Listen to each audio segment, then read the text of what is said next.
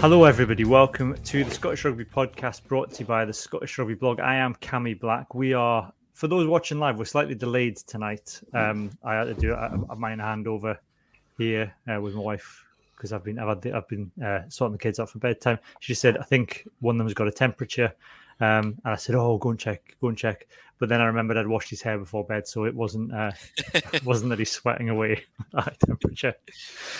Um, so anyway, here we are. Hello. Um, I'm joined this evening. We've got Ian here with us. Good evening, Ian. Hello. Just uh, switching off the, the Scotland Argentina rewatch there. Okay, just oh. get, getting the getting the analysis in. Just uh, you know, you know, making the lighting consistent because yeah. obviously for the podcast folks, the lighting around here is very, very uh, important. Very important. We've got Johnny McGinty. Good evening, Johnny. Hello, good evening. That puts Ian on one and a half more watches of Argentina than me. So, and Craig Manson. Good evening, Craig. Good evening. How are we doing? Um, so, if you are, as Ian said, if you're watching us live, we're now on YouTube, Twitter, and Twitch. You can also listen to us on Google Podcasts, Apple Podcasts, anywhere you can get your audio podcasts as well. You can also sign up to our Patreon, which is patreon.com slash Scottish Rugby Podcast. And from £3 a month, you can get access to the bonus weekly podcast that we put out after the main one, where we sometimes go a little bit in more in depth into the topics we've covered. And we also do our hands in the ruck as well. And sometimes have long, drawn out conversations about 1980s and 1990s kids' cartoons. Oh, that reminds me, I misled you slightly. It's the 10th of August, not the 7th for the new season. For Bluey. I'm really pleased. 72 hours more to wait. We are on holiday that week, so I'm going to have to make sure I take the fire stick with me so I can watch it. Do you think they're going to do it like um, kind of they do with they did with um, the Obi Wan Kenobi thing, where it's like one episode a week of Bluey? I hope not. Imagine how upsetting really that drag be. it out. We've decided we're going to do a rewatch of all of them before it starts. Oh, that's that's that's the way to do it. Before I, the new series comes on. I finished Obi Wan yesterday. It was excellent, wasn't it? It's not as good as Bluey. I don't know. I've still not watched it. I've not seen Bluey. I know it's been praised to the hilt, but it's uh, yeah, it's on my watch list. Yeah, better than Obi Wan Kenobi. Obi Wan Kenobi was better than a lot of the more recent Star Wars stuff. So swings and roundabouts. We might get it. Let's get into that in the uh, Patreon pod. Ian and Ian, mine and Ian's views on Obi Wan Kenobi. Anyway, um, we've got a bit to get through uh, tonight. Um, we are starting with um, it was kind of news that came out today um, about the Gloucester rugby player whose name escapes me because uh, it's just fresh. It's Ed. Ed Slater. Ed Slater, who has been diagnosed with motor neuron disease, which comes back off the back of Ryan Jones, former Welsh international, saying that he has been diagnosed with early onset dementia. I think he only Ryan Jones only retired two or three seasons ago. He's forty-two years old, I believe. Yeah, yeah, so yeah, and he played. He played quite late. Um, didn't play for. He retired from Wales quite a long time ago, but he stayed in Clonmacnoise mm. for a while. So it's, it's another. Um, I don't know. It's the Ed Slater one is, I guess, slightly different because there has been. Um, we've seen cases of motor neuron disease in rugby. We've got obviously Doddie Weir, and I don't think there is yet scientific evidence to suggest there's a direct link between motor neuron disease and head in, head injuries or brain injuries. But there is an indication that that might actually be the case. There is evidence that CTE and early onset dementia is a result of rugby, but it's it's another kind of I, I don't know, Johnny, another kind of nail in the coffin for rugby as we know it, I guess. And it's we've talked. I mean, we've talked about this before on on the podcast, and it kind of feels like we need to talk about it again. But we've seen some of the issues over the summer with high tackles and officiating, and and it's not it's not as much as some people would want to go and go away. It's not going to go away. No, um, yeah. What there is is now I need to try and get this right, and I'm probably not going to.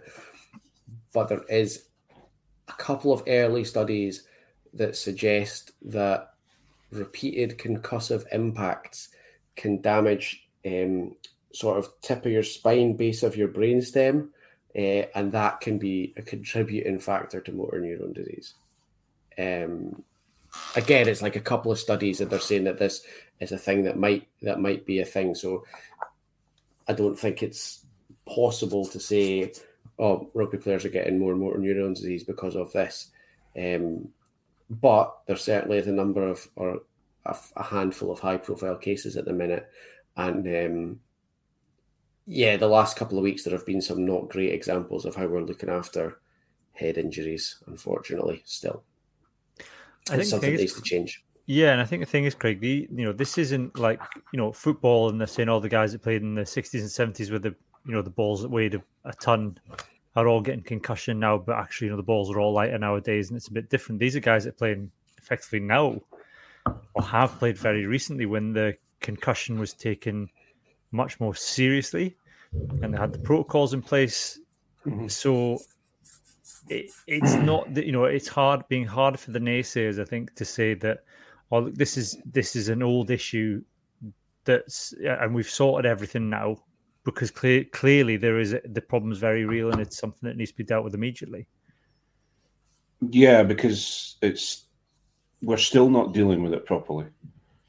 Um, we're sitting here discussing another um, another dementia case that's linked with rugby, um, and another MND case that, uh, you know, I'm not going to say it's linked with rugby, but it, there's there's indicators there, um, and we're still saying that, still having an argument on Twitter, still having the referees having a discussion about Andrew Porter, um, not getting a red card against uh, with his hit against. Um, oh, the big tall black um, Retallick.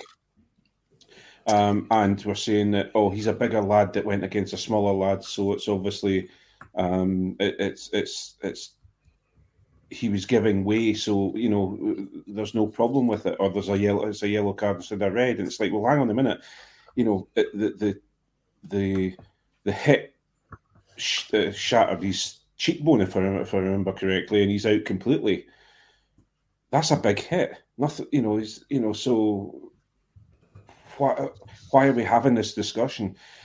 We're trying to get people to tackle lower. We can't turn around and say say um, uh, any of the coaches, well, you know, you need to get them to tackle lower. But you know what? If they don't, it's okay. Um, you'll get a yellow card because you can use yellow cards tactically. So it, it's it's absolutely crazy. It needs to and and don't I don't want to hear about the game going soft because we're now at this situation where people have been affected over many many years but these guys are these guys are in you know these guys are playing now and they're being into they're, they're being up um, they're being influenced now. And we need to sort this out. This what I find, well, go on then yeah. Sorry, what I find particularly ridiculous about the Porter um, sighting decision is like you said you know he's a smaller man and he's absorbing the tackle. Well, surely it's a lot more difficult for a smaller man to break a taller man's cheekbone unless he's ridiculously high in his starting position, which he was. And there was this, like, one of the mitigating factors was, oh, yeah, but he's just turned round. Uh, but Retallick wasn't dipping. Porter was far too high um, mm. for his starting position. I don't think, I think he had time to lower. I think he was too high to start with. Uh, you can then turn around and argue, you know, oh, you know, we'll get the classic, ah, but you've never had to make that split second decision on the pitch. Well, no, but they're paid to do that, and they have a duty of care to their fellow professionals. And I think he did have time to adjust. He did have time to get himself properly positionally set, and he's cracked Brodie Retallick's cheek. Um, so yeah. what were you about to say, Cammy? Well, I was going to say one of the. I don't think this is in direct response to kind of concussion as such, but one of the proposals that seems to be banded around World Rugby at the minute is to have centrally pooled employed referees, as though that's going to make a difference. Because essentially we've got that, and essentially got that in the URC. I suppose they're essentially pulled to the unions, but I, I don't think professional refereeing helps to a degree because they've got time to focus on the refereeing. But I don't think it. think until player behaviour changes you can't blame the referees because the referees are only officiating what's in front of them. It's it's a coaching issue, and as you said, Craig, you know that people will play the system because that's how rugby works. You play, you you you find the the grey areas in the rules, which is part of why the game's so fascinating because you know people do play around with the rules and try and bend them. But when it comes to head injuries, I think it's going to have to be something drastic done, and it's going to have to be around the height of the tackle, which they've tried to lower, but I don't think they've gone far enough. I think we're going to have to get to the point where you're going to have to have a line drawn across the kind of the chest Yeah, area. remember the there was really. there was an American league that did that. Yeah, It was a really short-lived one, and about the only the only good thing that it did was that every single kit had a line like nipple height, and it was marked on every single kit so that the referee could see it and go, "No, it's too high." I think they I tried don't. The thing in, is, like Sorry. uh, sorry, I think they tried that in like a English Championship or even like the Anglo Welsh, and it didn't didn't really work. Um, Uh, the thing is, that- though, but, yeah, sorry. No, sorry, you know, I interrupted you, mate. Oh no, it was just like you know, I, I was basically finished. Um, I, I think what they said was uh, they en- ended up with more concussions, and what they found was that it's a lot wasn't tackle height. It was tackle technique, Yeah. wasn't it? yeah, it was the, yeah that and the Yeah. afters. It's the you of- smash. It's it's it's the because it's the concussions of the tackler where the tackler smashing into someone's knee because they've got the head on the wrong side or they've thrown themselves directly at the knee rather than to the side. Yeah, but this is a, this is a, this is a situation that I'm probably more angry about or grumpy. I wouldn't say I'm angry, but I'm grumpy about it. Is the fact that you've got Wayne Barnes there, who I thought made a very very good decision. I think it was the semi final where um, Don Brandt pushed Joe Marler into a into contact, and he reversed the penalty because or he didn't give a yellow card or a red card because it was you know his teammate was was forcing him forward and putting more momentum into him. I felt you know we should be cutting that out as well. But the bottom line is head to head con. Where I was disappointed in Wayne Barnes is that there seems to be this shift of let's apologise to players um, for head to head contact and send them sending them off and let's um, start and try and do everything they possibly can to bring it from a red down to a yellow, or from a yellow down to a penalty. Now, the, now that's fair enough. I don't, I don't have a problem with if someone is dipping, as in as in they've slipped on the floor, and someone has clashed heads accidentally. That's fine. But when you're looking at a tackle situation, and it is against the, the laws to to be upright in a tackle and you get a head on head contact. I don't care if it's the bigger man's coming towards you or a littler man's coming towards you. It is a red card, and you will cut that out because coaches are very very smart and they will work around it. the problem is, I, I think that at the moment it's not even just players. I think it's they are being coached to do that. Like Charlie Ewels' one in the Six Nations was a good example where England had obviously identified Ireland's ruck speed as something that they wanted to deal with, and they were sending somebody in to choke the ball and slow the ball down at every ruck. And and Yep. Charlie Ewels got sent off in the first minute for doing it. Uh, and until coaches aren't using that as a tactic, then people are going to there's going to keep being these collisions, and they just have to start consistently saying, if you have a collision like that, you're getting sent off until coaches can't can't use that as a tactic anymore. They have to find another way to defend. Well, you could get rid of the choke tackle altogether because that's the that's part of the reason people are targeting the ball rather than the rather than the man. And I suppose the it's you're trying to form a maul to then turn it into a scrum because the ball doesn't come out, aren't you? Or that the the referee calls maul so that the other team can't then collapse it. But actually, if you just said you can only form a maul, say say a line out where it's because it's probably much more planned and safe to do so. You can't form if you tackle somebody, you have to go to ground. It would. I'm not saying it changes the dynamic of the game. It changes rugby as a sport a little bit, but it, it's the kind of things they're going to have to start looking at are more drastic measures to discourage players from targeting the ball. I've always thought the main thing about the choke tackle is to try and stop the offload. Yeah. You know, Mm. because uh, you know you see someone like Leone Nakarawa running at you. Well, when, when he was at his peak, not now. You know, he could probably barely run the length of himself rear. um, but you know, you can see the damage he can do. Just gets those big periscope arms up because that was. I mean, I suppose that was a, a style of play that we hadn't been see, we hadn't seen much in the once rugby turned professional in the northern hemisphere and it all became grunt work.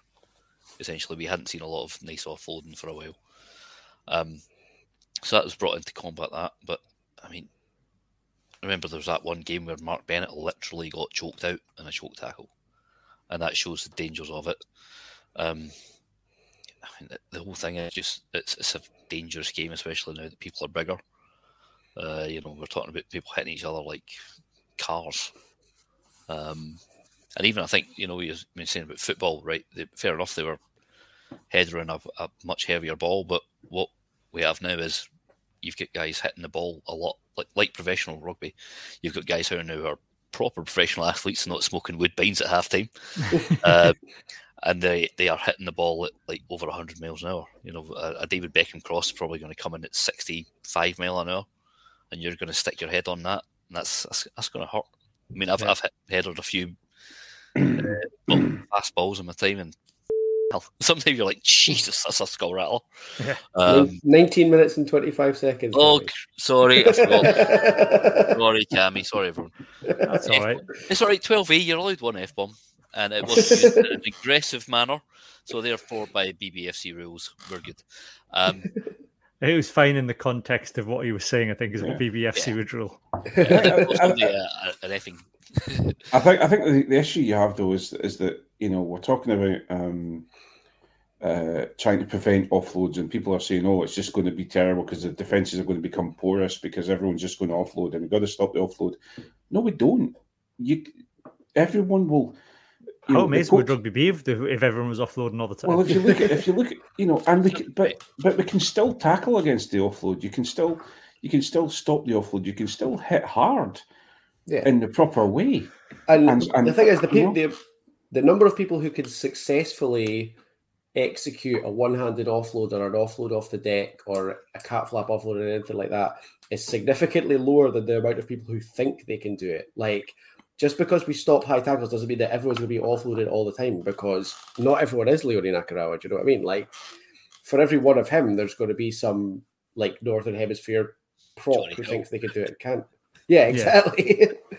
and also, the defensive line comes up fast outside the tackler, then it kind of cuts off the offload option anyway, because the only option you've got is to offload deep and hope they rush yeah. up too much and find a gap. But you can't, if you try and offload sideways, by the time you've been stopped, you've probably got a defender outside you anyway. So there's loads of ways you can stop it. You also have to be aware, though, and, and this is where this is where the difficulty comes in um, you then have, if you don't sort this out at a professional level, you have um, amateur players and then junior players trying to do the same thing.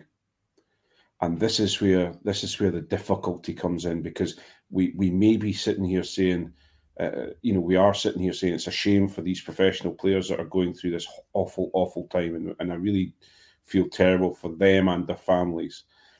Um, but that we're then not talking about the the amateurs that are going through similar things that don't get the don't get the clubs supporting them, don't get the the the the um uh the the the charities helping them out, etc. Because they're not a known face, they're not a known, you know, they're not known.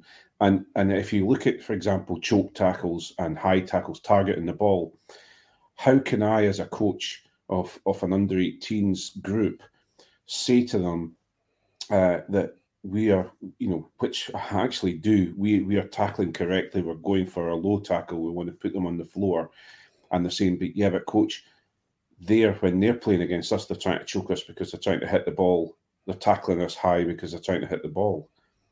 Because you need to cut it out with the other coaches as well. You can't just have, uh, you know, you can't just hope that um, amateur coaches are uh, you're going to play on their moral standards because sometimes that doesn't happen.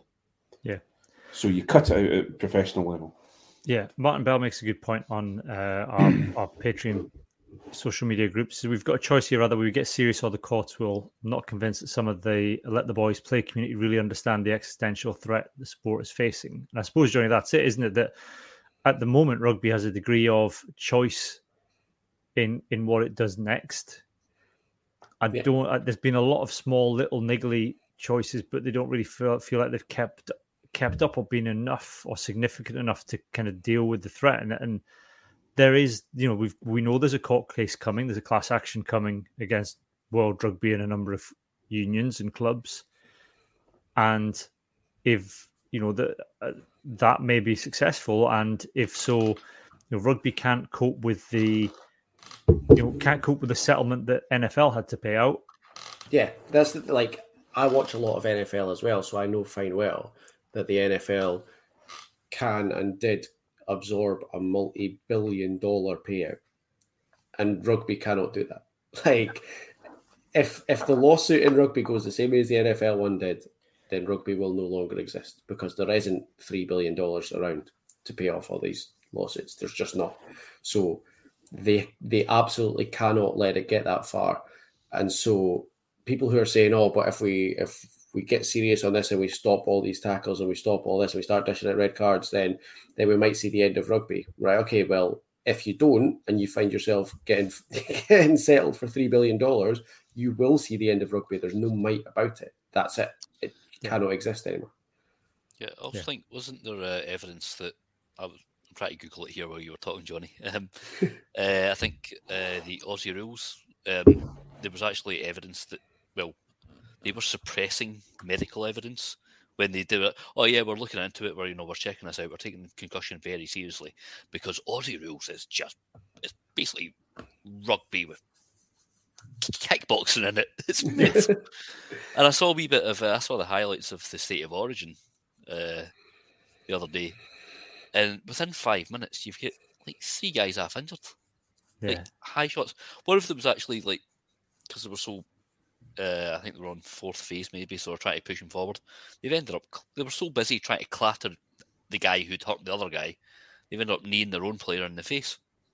it was just chaos. It just looks like violent net. Whenever I've watched it, it looks like violent netball. I've no idea what's happening, but it's it's fascinating nonetheless. Like first thing, netball. When I was in New Zealand, I mean, somebody said, "Oh, you should watch State of Origin, man." It, like, it's you know, if you want to see rugby played like the hardest you've ever played it, and it was just really boring. I think it finished like 6 12. yeah. I was like, oh, it's, it's, just people smashing into each other. This is just a demolition derby of Antipodeans. This is all this is. Um, I think there's been suggested, well, there's definitely a suggestion that one of the experts at World Rugby have used has been done for plagiarizing his work. Yeah, that was that was um, the AFL's guy. Yeah, was that same AFL he's, guy? He's basically been completely discredited.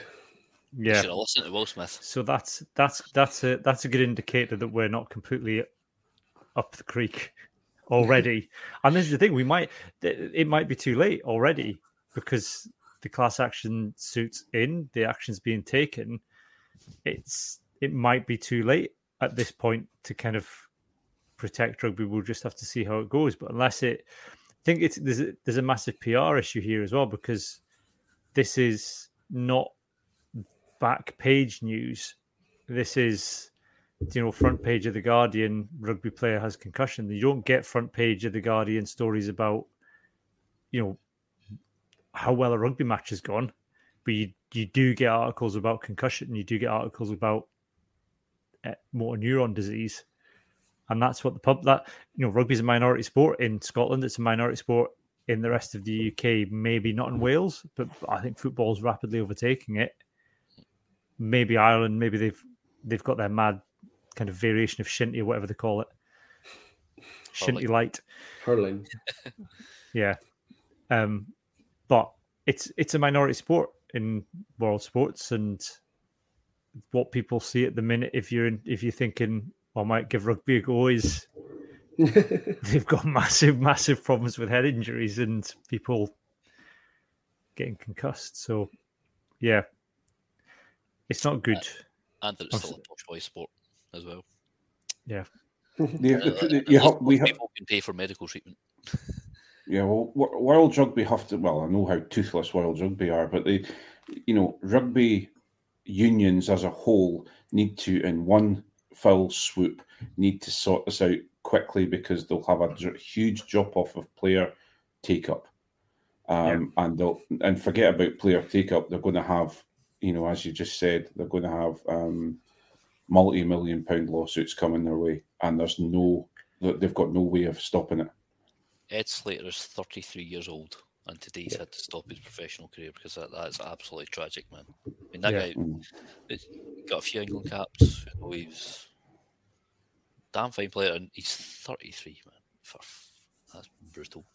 Yeah, and it's all like we don't know if it's like Johnny said. I mean, it's it's unlikely there's a link. It's not known if there's a link to playing rugby, but it's just one of the things again where brain injuries are occurring in rugby players. You know, Doddie and Fernando Ricks and all that, and Joost van der Westhuizen, they've all gone recently. Um, young men. Rob Bur- Rod Burrow, you look at Rod Burrow as well. Mhm. You know, rugby Yeah. league.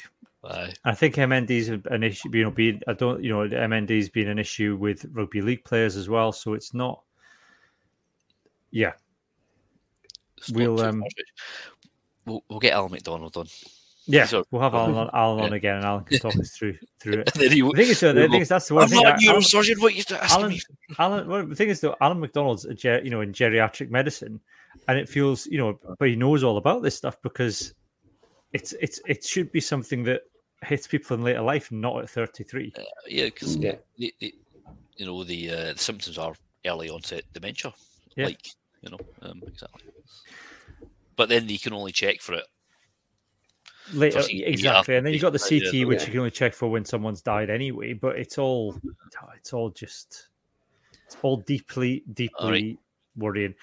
Elon Musk, on you go. Find out how we can find CTE without having someone die first. You know, That's it. That'd be more useful than putting a That's car in about- space. pretending to buy Twitter. You could buy this podcast. You could Elon Instead- sponsor us. Even-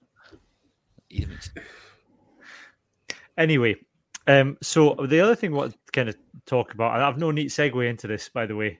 I, I was I was I was searching for one. I thought I don't think there's an appropriate one into what we're going to talk about next from head injuries. um, the sevens. Now, there's been a big announcement this week that the um, and this is and it has happened in previous years, but this is much much more of a permanent change now. Is that Scotland, England, and Wales are withdrawing from the World Rugby Sevens series and creating a joint Team GB squad. Now, previously, what they would do is they would have, I think they would nominate England as the qualifying team for the Olympics. and then the year before the Olympics, Team GB would play some European circuits and then start the Olymp- uh, in order to then be ready for the Olympics. What they're saying now is, in order to align with the Olympics, we need to we're having a Team GB for the World Series and the Olympics. The individual unions will retain their own, will explore opportunities for their sevens programs and will maintain sevens programs for the Commonwealth Games. Obviously, for Scotland, it's a sl- of slight concern for two reasons. One, I think, kind of f- from a historic point of view, you know, we invented the sport, and we, you know, to my mind, have squandered numerous opportunities to kind of use that and use the power of that to our advantage. But you know, CSRU. the second thing is, it you know, it, it's a development pathway, and it always has been a development pathway within Scotland. And it's started to be a development pathway for Scotland women who have done been doing very well in the European circuit, presumably with a view to getting into the World Series and competing there. So I don't know where this leaves us, Craig, because presumably the European circuits where we're going to be looking to kind of have the Scotland Sevens program with a view to being prepared for the Commonwealth Games once every four years. But I don't know that the European circuit provides the same level of competition and opportunities that kind of playing in the World Series does. I uh, it's baffling to me why the SRU have have let this go so easily. Now, maybe they've had a long fight and they've been fighting about it, but it's again with the SRU, there's been no talk about it. There's been no you know no press releases or anything like that. So there was only one press release, and that is that, that we're joining the GB sevens, and that's the way it is.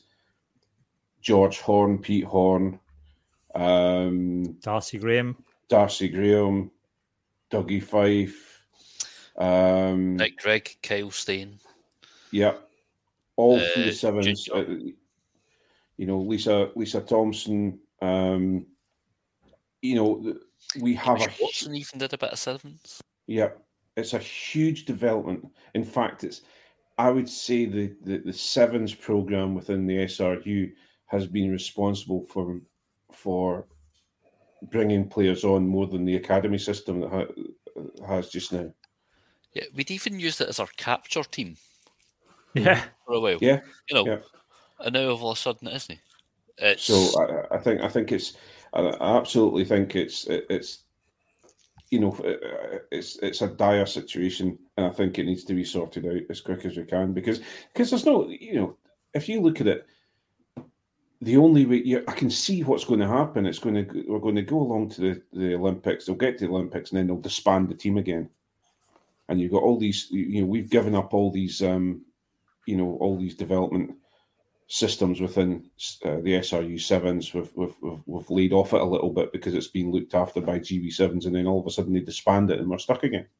I think my worry is that is is it it becomes a Lions problem, Johnny. That we've seen with Team GB that you know Scottish players have travelled and have played well. I mean, Mark Bennett got a has got a, you know an Olympic silver medal.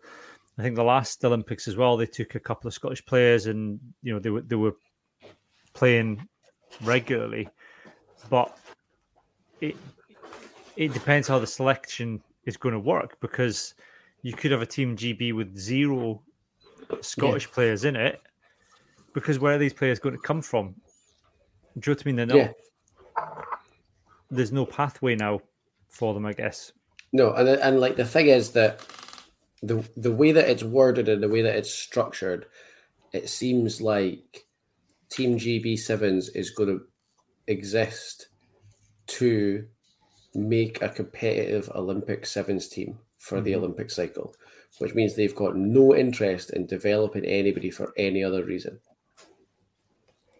which um, you know, like we said, for a team that uses sevens for development as much as Scotland does, is is not great. And even out with on the pitch, if you if you've seen any of uh, Rona's TikTok when she's been away with the, the women's sevens of the European Tour, it's a really really good tool for developing.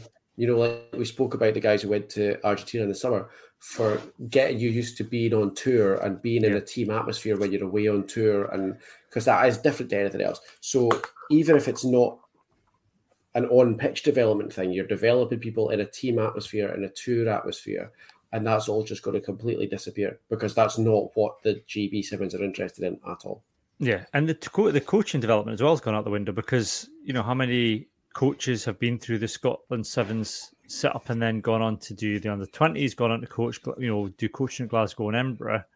Well, John Dalziel did, didn't he? Yeah. yeah. I, Sorry, I'm saying, I forgot Martin Bell. Martin Bell's quite right, and I, and I nearly mentioned this before, but Ross Ford has played international sevens. We cannot throw that heritage away. Do it for Ross Ford.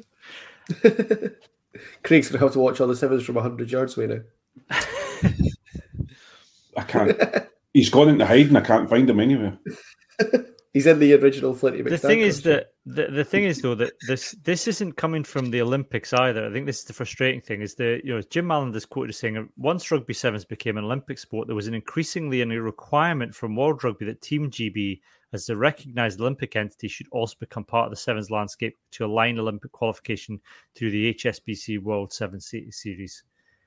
Then you can't tell me that three three of the most powerful unions within World Rugby because you know we get a you know apparently we cost Ireland the World Cup with our voting powers that we have. Yeah, you know three of the most powerful unions in World Rugby caved into pressure immediately. Went immediately held their hands up and went, "Let's throw away 150 years of history and all the development pathways and everything, and just aye, all right, we'll go for Team GB." Just, just to have a run, just to have a tilt at the Olympics every four years. Yeah. And uh, do you know what? See, as like uh, petty as this might be, on a personal level, I will find cheering for Team GB very difficult. Look, I tell you what, there's if if you want a strong argument for independence, there you go.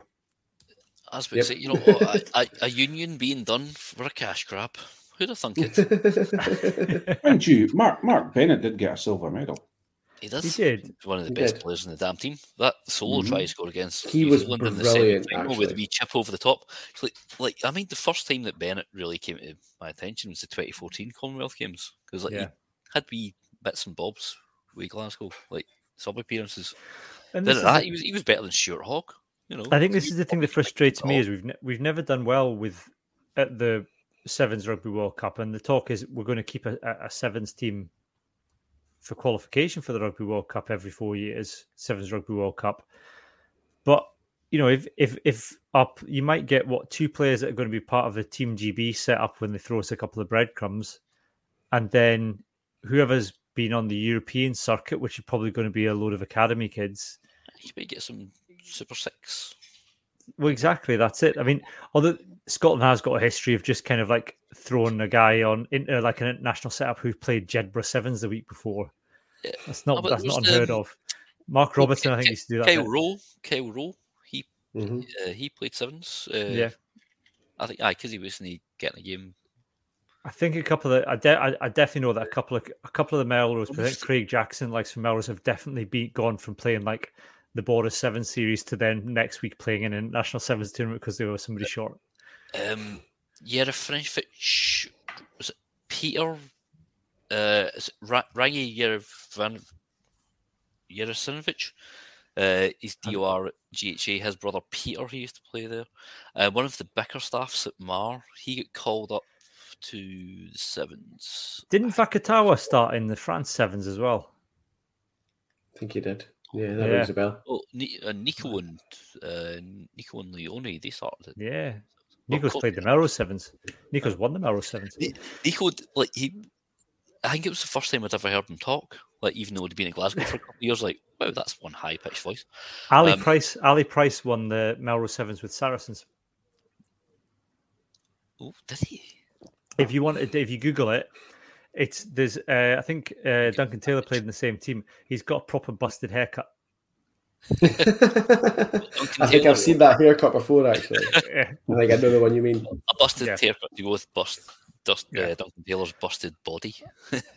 I think um, yeah, I wasn't sure how I felt about it at the time. I went through a whole gamut of emotions to that's a terrible idea to mm, that might work back to and I'm thinking I'm back on this is an absolutely terrible idea and the SRU have done nothing but do over the sevens for It was World Rugby done number us over first by taking off, taking Scotland off the.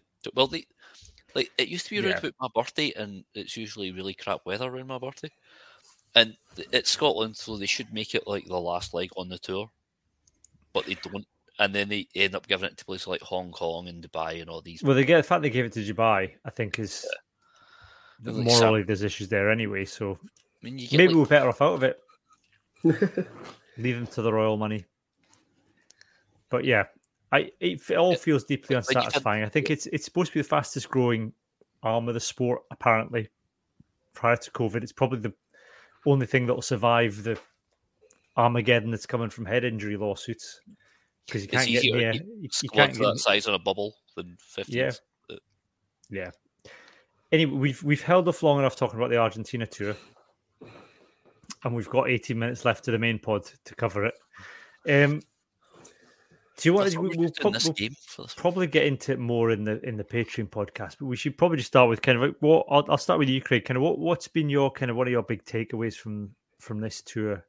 What what have I think we got into the second game and and I, but we still weren't really sure whether we'd learned anything, and I wonder uh, are are we still at a point where we just don't know what we've learned? I have. I think the only thing we've really learned out of out of the situation is that that Ewan Ashman's um, bright start when he first came, first cap um, wasn't a fluke, um, and that um, Mark Bennett has been sorely missed with his injuries, etc., because he could have probably have had a fair few more caps um, for Scotland. I that's the I can only pick out individual things. I can't turn around and Hmm. say, right, well, Scotland. I know exactly which way Scotland are playing. I have no idea. You know, we. I'm worried about our line out. Our line out looks really ropey, um, and I don't know whether it's whether Tooney. I think the biggest take I've, I have to take from it is that Tooney has his own thoughts about where people should play and what style they should play, and it is completely different to everybody else within the rugby community. Yeah, I think that's it. I think that's it's. I don't know that we've learned. It felt like the whole tour has been one big experiment, Johnny, and yeah, you know maybe that's okay this far out from a World Cup, and you know we don't have Finn Russell. We didn't have Stuart Hogg on this tour, although you know, might come on to it in the Patreon podcast. I don't think that's necessarily a bad thing. There's a couple saying, oh, oh, if we'd had Stuart Hogg, it would have been better. It's like, no, he would have absolutely forced everything and would necessarily been in a better place. But, I, you know, I suppose summer tour is a time to try new things, but I don't, yeah, we've, we've come away with the same problems and I don't think we've solved anything. Yeah. I think, I, I think one thing that I'm slightly happier about if I was picking something out, is that that our back row depth feels like the real deal this time. Mm-hmm. Um, you know, which is good because it's a position where there's always a lot of injuries, and the fact that that even at the moment there's a couple of injuries. You know, Rory Darge didn't get into the second game. Jamie Ritchie's not there, and I think we still had a lot of quite decent options that would be a bright spot for me. Like I feel, I feel like we've got a good number of really good, high quality back rows. Um, we didn't really try out a lot in other places, and in fact, you know, we spoke about this after the first two games. I think it was to the detriment of Blair Kinghorn that we we didn't try out earlier in the tour a game plan that would have suited him better. Like yeah. that's to me that that would be the point in having him there, and the point in having him play three tests at ten is that you you try a game plan that he could run, and we didn't until the third test. So yeah, what, and I suppose Ian, yeah, that, that third that third test, you play a game where Blair Kinghorn's able to break the line, shape the play a little bit more, do some off you know offloads out the back door, and and it all clicked because all of a sudden Scotland's back were playing more of a more of what, what we would probably identify as an Embra kind of game plan. But that's even with Sione at 12. Um, yeah. I mean, this is one of the things. Uh, one of the reasons James Lang said he came up to Edinburgh was so that he could play more at 12 because he was sick of getting shifted around.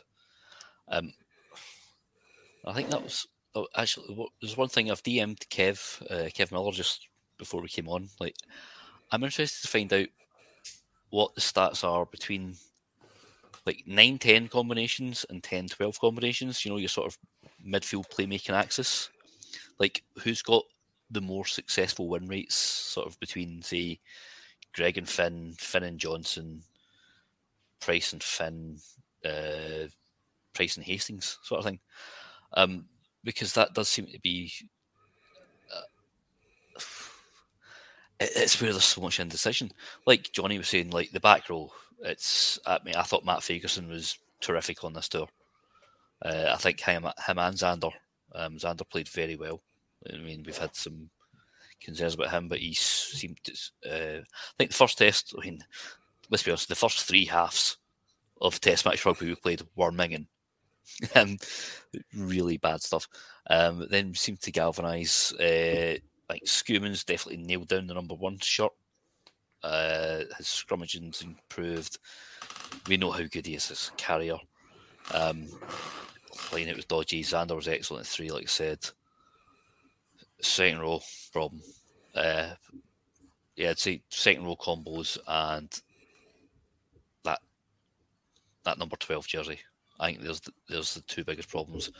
But the good takeaways were the back row Duhan came back into it. Like he got a lot of pelters after the first test for not working enough, but I reckon he was just told to stay on his wing. If you ask yeah. him to come in, he will come in and he will carry hard. And as uh, as finish off a nice uh, nice wee pot from Kinghorn for that first try.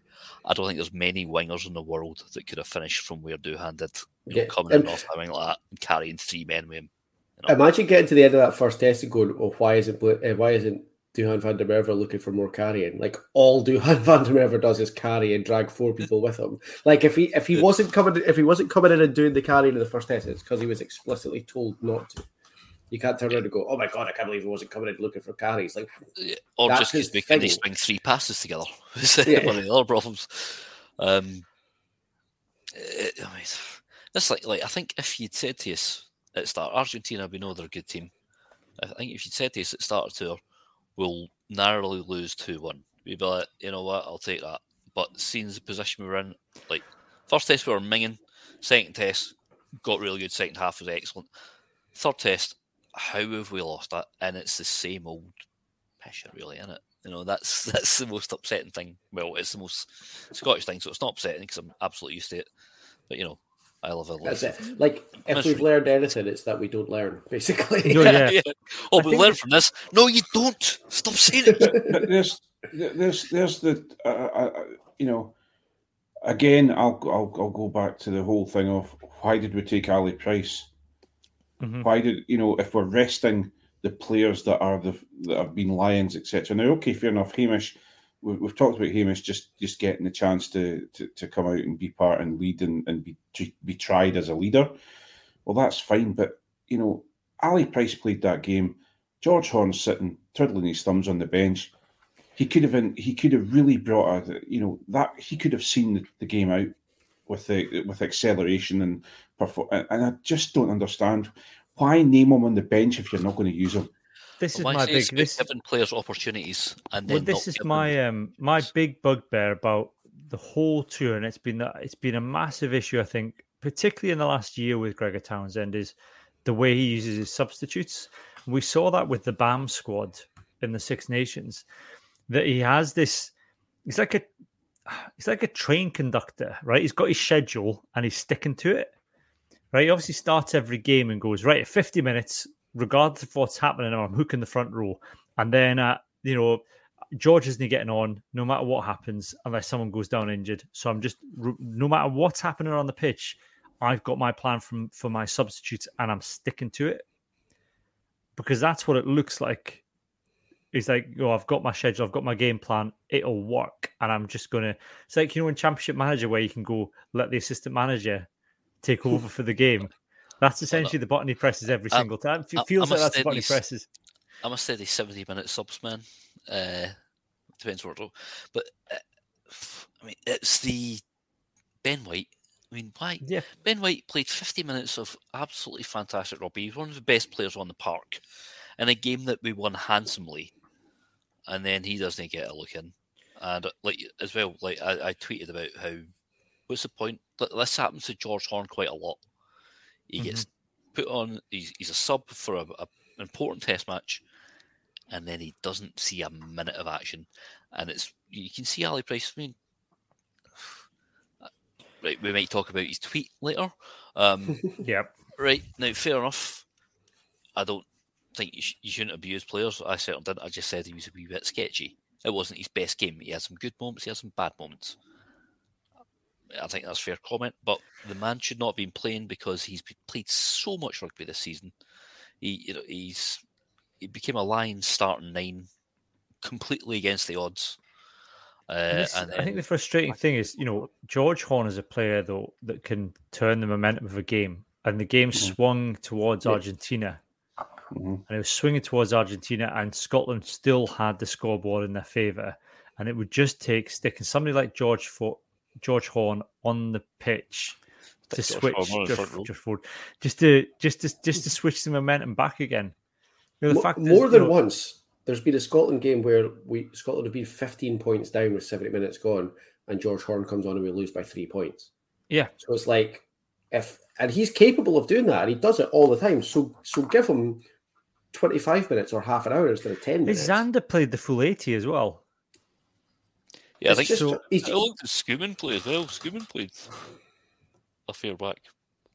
Or, no, or did he come back? No, Suz, Suz came on. Suz came on at about sixty-five, I think. Sixty-five. So you, Ashman went. Oh, I thought because he replaced Suz and do you replaced um, the two two thirds of the front row at the same time. I didn't realize Ashman was had smashed, a, had broken his nose and smashed the cheekbone. Apparently, thirty seconds within thirty seconds. Within thirty seconds, did he? Yeah, apparently he still scored a try. Yeah, two. Um, no, two tries. Yeah, but I think that's the like you know it's you know for all we've talked about J- Javan Sebastian on this podcast, like you know, stick him on because he carried, oh you know, he carried fight. He was playing like as you said, Craig. He did okay. Yeah, and you know, expecting some Zander Fagerson played fine, but the fact the last play of the you know that Argentina got the last try off a scrum and we were going backwards fast in that scrum, and what you can't get away from is that Zander's in that scrum and he's played eighty minutes, and no, I'm not saying that will you win that scrum with Javan Sebastian in there, but he's a fresher pair of legs than Zander Fagerson is. I, I, I honestly don't understand the not using, not using. Uh, why name why put these guys on the bench? They're international quality because you've chosen them to go on an international tour. You use them, and and you know even to the point of, um, we talked about uh, it, you know potentially being an experimental tour. Sending the guys home that he sent home was crazy, and and so I, I as I say, I, I just think there were there was three or four guys there that were tired and didn't really need to be there. And Zander was one of them, although he played incredibly well uh, in the third test. He didn't need to be there. Yeah. You know? We've got a reasonable question I here from Billy, which is Townsend's trying to find a magic formula that doesn't exist. Also, I don't get the focus on a tournament that's every four years, where there's an annual one to try and win first. I don't think that that's Townsend's fault or Scotland's fault, to be perfectly honest. And I get that. Like, I understand that that focusing for focusing on the Six Nations for Scotland would be a really good idea, but we've kind of been carried on by the wave where every team in the world goes through a four year World Cup cycle and all the press talks about a four year World Cup cycle. And the All Blacks hire and fire their coaches at certain points of a four year World Cup cycle because, and everyone does it. And it's one of these things like everyone does it. And I think that's a really good point. If I would like Scotland could focus on the Six Nations and less on the World Cup. But I think that the way the tide flows is that everybody focuses on the World Cup cycle and then we just do it. Yeah, and it could because and I think the danger is because of the World Cup cycle that after this summer, which which we can write off as an experiment, although it didn't feel like there was much experimentation going on. If after if we have a bad now have a bad autumn and a bad Six Nations, we're still stuck with the same coach going into World Cup because of World Cup cycles. Yeah, man, it's kind of should... too late to turn the bus around. Kind of like what John was saying, right? I mean, this whole focuses on four-year World Cup cycles. So if you think of it, I mean, club coaches don't do it, do you? You think maybe, right? Maybe you've. It depends how good you are, how bad you are. You know, maybe if you're a Diddy team, you think, right, five-year plan. I want you go from being towards the bottom of the league to pushing for European qualification. You know? But um, I mean, with the the player turnarounds in rugby because of injuries and what have you, I mean, really, you should be. I think you should be focusing, maybe not annually, but every two years, sort of like we're going. Here's my core twenty three. Here's a secondary one, um, and then sort of, yeah, don't. I mean, get your style of play base first. Don't base it on what's going to happen four years' time. Be focusing on your team, how you want to do things, and all that. Right? Because uh, Belgium, after they made this is football talk. You know, I like my football, um, but I actually found this really fascinating. Um, they did really well in the 1994 World Cup. I think they got to the semis or quarterfinals. Yeah, I think they did. Yeah. Uh, yep. And then they went on a real down path. Like they were terrible for years. It was like Scotland, like at rugby. Um, but then they, they had this like total mindset change. What they said was we changed the coaching structure from bottom to front. Started by uh, it was they had like an academy, and they said right, the, the football station has an academy, and then they loan players out to each club. They said, right, who's lined with who? You're a like guy, right? Cool. But we're all going to play this one style of football, and they spread that through the clubs, through the youth systems. And now Belgium, who, let's be honest, are population size and like historically are not great at football. They now have a bunch of world class players, and they have done for the last five, ten years. I Kevin De Bruyne, Eden Hazard, Vincent Kompany, people Scott, like Scotland have done that through club rugby. You know, the, there is the Scotland way of playing that, that's spread out through the clubs. I think that the problem for me is, I think, and you touched upon it there, Ian, a little bit, is you know, you look at Wales and you look at England, and even maybe France and Ireland a little bit, but they've they've got more of a core of regular players than Scotland do. I think Gregor Townsend tinkers far too much. I don't think Eddie Eddie, Eddie Jones probably tinkers enough, but the there is we don't I don't really I couldn't tell you who Scotland's core squad is, and I don't think that I get the impression sometimes that Gregor Townsend doesn't know who Scotland's core squad is because sometimes he'll just throw in Kyle Steyn on the wing just for a laugh. It seems when he's got everybody available. You know, you could we could name our best what we think the best Scotland fifteen is, but but sometimes Gregor Townsend just throw someone in, change one things around for the sake of it. One of the strangest tweets I saw recently was somebody saying, uh, I think when Cummings get picked, oh yeah, oh, he doesn't play that often for Scotland. You know, it's weird to throw him in when it's got Gilchrist and Gray or Skinner. I was like, did did you not read the stat that Scott Cummings had started 19 tests in a row, and it was the longest that any player had ever started. Um, I know part yeah, of that's I, mean, I know like part of that. I know I know part of it's injury, but I just don't feel like we've got a core squad in, and and that means you don't then have the. It's you, we need a good spine. You need a good spine of a team. So that's, what, that's what I was asking Kevin. Like, I want to find out is a 9 10 combo more important than a 10 12 combo? If that makes any kind of sense, or you know, you know that sort of yeah first second receiver, real playmaker axis. Which one is the most successful for Scotland, uh, or which one is style wise has worked best? Because I, I, have to say that it's you know for me and and I'll probably have a chorus of backs shouting at me, but I don't I don't see the 9-10 combo as as as import as as important as the the, the 10-12 because the 10-12 decides where the where the ball's going out, whether it's it you know. I was thinking Nine's job is just basically well shovel it out, you know, whether that's to a pod or to uh, first receiver as a playmaker. You know, their their game is all about accuracy. It doesn't really. You, it's a 9 10. You have that communication run thing. onto the ball sort of more. Well, you have that communication thing of, of, of your 8, 9, 10. And if the 10's running the game, then your 9 and your 8 are communicating between the th- between you know your 9 is your is your your your, your conduit um, for for what the 10's planning and, and and and you can speed up the you can he or she can speed up the, the the ruck speed. They can speed up the maul. They can speed up bits and pieces if they need to.